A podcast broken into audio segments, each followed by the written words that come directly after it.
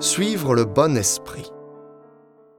En entendant cela, les pharisiens disaient Il n'expulse les démons que par Béelzéboul, le chef des démons.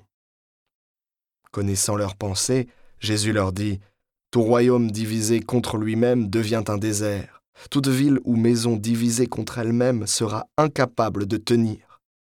Si Satan expulse Satan, c'est donc qu'il est divisé contre lui-même.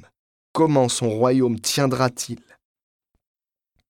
Et si c'est par Béelzéboul que moi j'expulse les démons, vos disciples, par qui les expulsent-ils? C'est pourquoi ils seront eux-mêmes vos juges.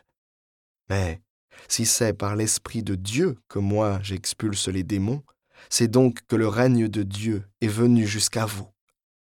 Ou encore, comment quelqu'un peut-il entrer dans la maison de l'homme fort et piller ses biens sans avoir d'abord ligoté cet homme fort Alors seulement il pillera sa maison.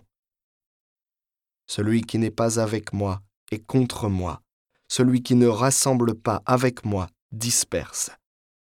C'est pourquoi je vous le dis, tout péché, tout blasphème sera pardonné aux hommes, mais le blasphème contre l'Esprit ne sera pas pardonné. Et si quelqu'un dit une parole contre le Fils de l'homme, cela lui sera pardonné, mais si quelqu'un parle contre l'Esprit Saint, cela ne lui sera pas pardonné, ni en ce monde-ci, ni dans le monde à venir.